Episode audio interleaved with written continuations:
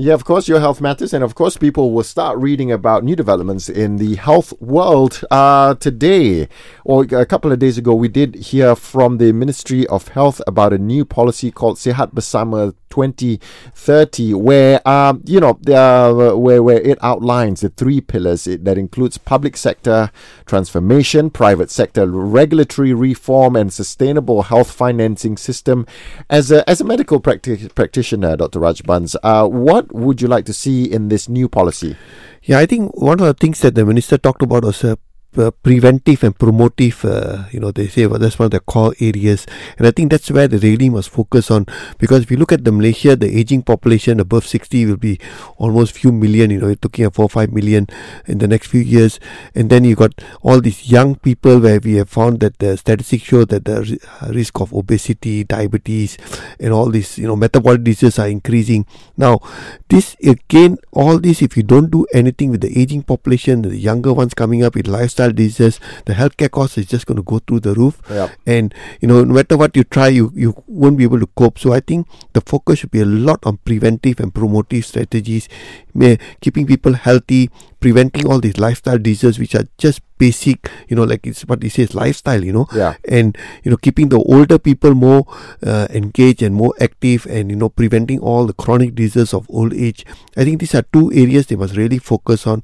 Talk to the experts who really know what is preventive and promotive healthcare you know and you know really make this one of the core of the policy. Yeah of course I mean, well, because we've already heard so many times prevention is better than cure but we need to put it to practice ourselves. Now also, part of this uh, framework includes, you know, having electronic medical record system. They're calling it the EMR. Um, and uh, how I see it is like a centralized uh, data place where every patient's um, uh, medical history is all stored there. Now, uh, how how do you foresee it solving the issue of long? Uh, and it's supposed to it's supposed to solve one of the things that it's supposed to solve is you know long waiting long waiting times. And, and how do you foresee this solving the issue of long waiting times, doctor? I mean, right now our healthcare really fragmented. You know, some patient comes to me from somewhere. I got no idea what's going on. You know, there's no records that I can look at. He might have gone to other hospitals, might have gone to public, whether private, and you know, then the whole thing gets delayed. We have to start all over again. And sometimes, you know, this this whole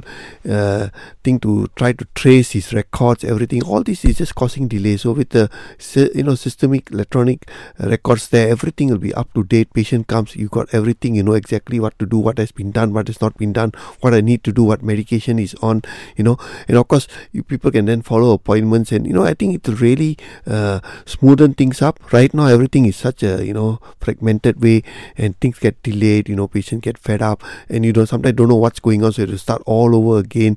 So all this actually causes delay. So this actually yeah. be really good.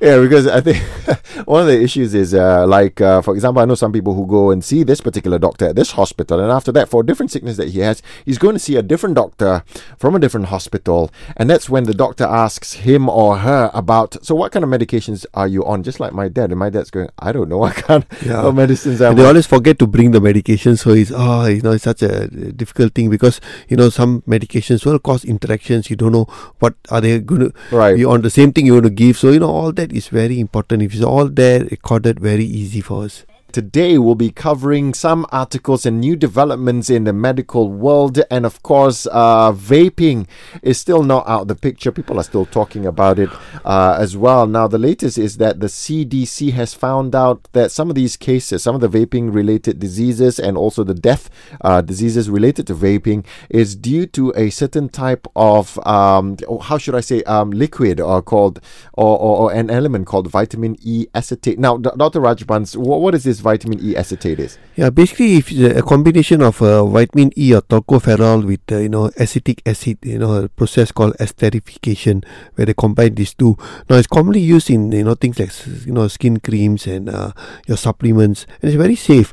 But the same vitamin E acetate, when given into the lungs, it causes a severe reaction, you know, and so it's not safe in in your skin creams, safe in your supplements, but uh, exposed to the lung, it actually causes a serious reaction and you know patients had a sort of uh, inflammation of the lungs and that's where a lot of them went into problems. Right. So that this is from from CDC in the US the United States Center for Disease Control, where they've confirmed that some of these vaping related diseases or even death was caused by the vitamin E acetate. Now, um, doc- doctor, many people start to vape because they view vaping as a safer alternative to cigarettes. Now, here's the thing nobody would ever call it like a healthier uh, alternative, but they think it's a safer alternative to cigarettes. Now, given these new findings, is it still an alternative? Yeah, I think you know what happened in America, and you we also had a case in I think Malaysia. I think we have to be really, really very careful because no, no matter what you say about cigarettes, you know, people don't die suddenly from Right. smoking a cigarette. You know, it takes long, many years, and you know when you get all the problems of uh, cigarette smoking. But for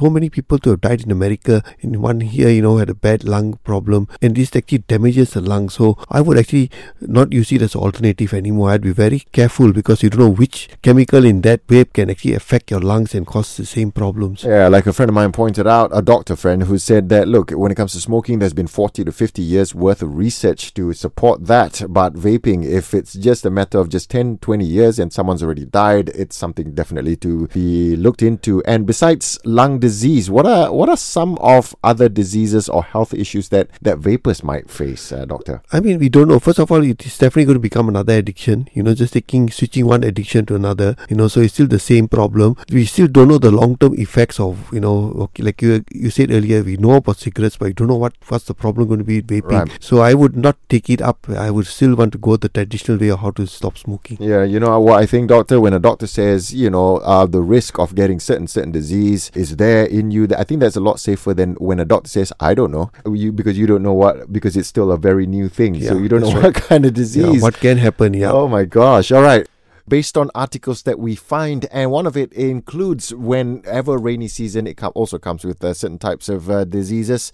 Quite normal to see uh, people coughing or having the flu, but then it could also bring uh, more serious diseases: typhoid, um, cholera, even leptospirosis. Now that one, it's a kind of sickness that just all of a sudden it can just take your life away without even warning you. All, all you know is just you're getting sick of it uh, already. And in general, doctor, how do we avoid getting sick, He's staying away from all the sickness during the rainy season? Yeah, so again, it's back to the same thing. You know, your uh, wherever you're ingesting whatever, it's it's all this uh, again. You know, like the red urine, do- the red goes and you know. So cans, for example, cans, you make sure you clean the can The before you drink cans, can. yeah. You know, because they that's where you people pick up leptospirosis. People go to waterfalls and that's where they pick up leptospirosis because they jump in the water and that's contaminated and they swallow that. So all are these some of the things you have to be just very careful of.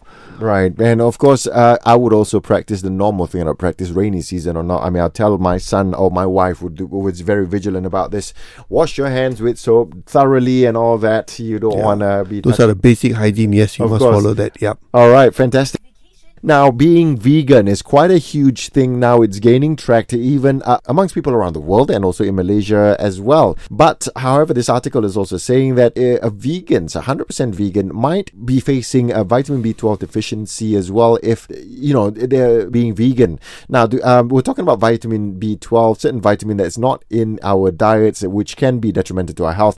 Dr. Rajbans, do we really need vitamin B12 and what happens if we don't have enough? Yeah, I think vitamin B12 is uh, you know important for our nerves, brain. So a lot of people with, who don't have vitamin B12 actually get neuropathy, uh, where they get uh, you know decrease in their uh, nerve sensations, peripheries, you know, and also the central nervous system. So B12 is actually very important, actually for a lot of other co-factors in many many interactions and many chemical reactions in the body. So it's a very important supplement. Now, most of the time you get it from things like meat and eggs and uh, well, when someone is fully vegan, you worry that they might not have enough of those uh, B12 ingestion, and then all these problems can come. So, someone who is really fully vegan, sometimes the only alternative is maybe they can take some vitamin B12 supplements along. All right, uh, that's actually recommended for those who are 100% vegan who are going that's vegan. right. That's All what right. you you know because they might have that problem. All right, cool. And uh, there's also a concern about vegan junk food, uh, which is uh, processed food. So does it look like going vegan may not actually be that healthy? I mean, we're looking at it this way. On on normal days, we are eating eating. Uh, oh, sorry, for for those who are not vegan, so we're eating the meat. We're eating sort of called balanced diet. We're following that food pyramid. At the same time, once in a while, we want to get a bit of junk food, uh, you know,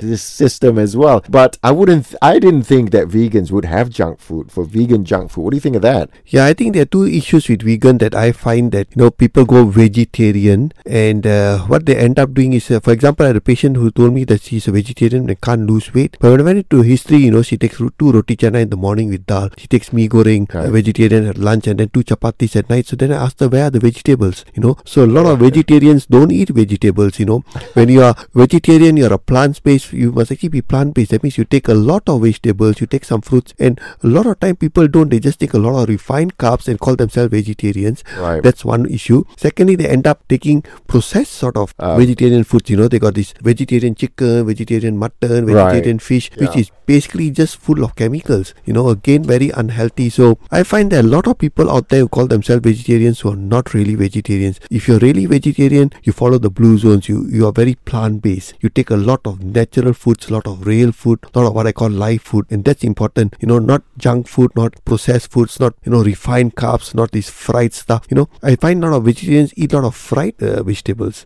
You know, Okay. fried bitter gourd, fried this, fried that. Again, it's a big no-no because that's again not healthy. So being vegetarian does not always means you're healthy unless you really follow a real plant-based, natural, real food, vegetables, fruits. You know, maybe some nut, bit of tofu.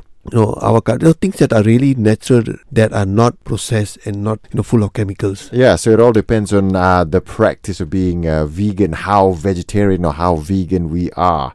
And uh, what are your tips for going vegan healthily? Yeah, so I think back to what we discussed, the, you know, the blue zones, a lot of plant-based foods, a lot of natural foods, you know, foods that come straight from nature. So you're going to all this whole range of, uh, you know, real f- uh, vegetables, fruits, you get nuts, you get, uh, you know, things like a bit of avocados and your tofu a bit. So it's all natural, really, you know, food that comes from the soil and nothing that should be junk or processed. I've been told that, yes, my uh, heart attack last year, my heart disease is uh, basically due to genetics. It's hereditary. My family has got high cholesterol, therefore I've got high cholesterol. But we are looking at new research here that suggests that genetics are a poor predictor of risk for most diseases. According to a study, a new Canadian research that has found this. So the findings showed that in most cases, an individual's genes play a less than 5% role in their risk of developing a particular disease. So what we're asking here is this good news for patients, doctor? Yeah, it is because we know that you know all the time we were told that you know your oh since your father had uh, hypertension or diabetes or whatever heart disease, you also can get the chance is higher for you. But what we have seen after we mapped out the DNA and we looked at all the variants, we look at actually what they call epigenetics. That basically you can switch off your genes. You know, the genes. If you do the right thing, you switch off your genes. Your genes actually don't play a role in your disease. But on the other hand, if you don't do the right things, you know, for example, if someone is not exercising, putting on weight, eating all the wrong foods, smoking away, so all these things are going to make the same genes switch on instead of switching off, and so your risk goes up. So it's not your genes, it's your lifestyle today. So we believe that maybe yes, about 5-10% is your genes, but your lifestyle plays that big role. You know, they say genes load the gun, lifestyle pulls the trigger. Right. So that is very true. So if you do the right things, you will switch off those genes. You'll never get that hypertension or the heart attack or the high cholesterol if you do the right things. If you don't, you actually will trigger it off All and right. you'll get the problem. So that way genes do play a role, but they are not the cause of your disease. They are just there. It's what you do that decides whether they're going to be switched on or switch off and whether they're going to cause the disease. All right. Well, well the thing is, well, I had a heart attack in 2017, and I have been told that, yeah, definitely yours is hereditary. Your father went through a heart attack. Uh, his other siblings uh, went through a bypass, and that there's nothing I can do about the heart disease that's in my family. So, if these new findings are true, for example, will it will it change the type of medications prescribed to patients, or it's, it's not no difference? It is going to be lifestyle. If someone can follow a lifestyle pattern that can switch off those genes, you know, so right exercise, losing weight, you know, make sure you don't have all the risk factors for heart disease. For example, with the right diet, you can actually bring your cholesterol down. If you exercise, you can help bring your good cholesterol up. For all those things you do, you're managing your stress. Actually, people who do that, you know, they actually reverse that whole uh, thing about getting the risk of that heart disease. For example, for you even, if you really follow a real lifestyle change, change, you probably will reduce your risk of having that heart attack. And since you had, you must even be now more vigilant to really reverse that all the processes that have caused that problem. You know, and we have seen that people can reverse with lifestyle. That's why lifestyle is still the key. Our food industry, our pharma industry, they are out there to make sure that they get the profit. So we have to be very vigilant. We have to learn, self be self-aware, and really look at what is preventive and promotive medicine. Yeah. So basically, you know, where, where it comes to genetic research about our health, let that be that. Uh, the main thing is for us to decide on our lifestyle. Anyway, thank you so much, Dr. Rajbans, for Thank being you. with us this morning.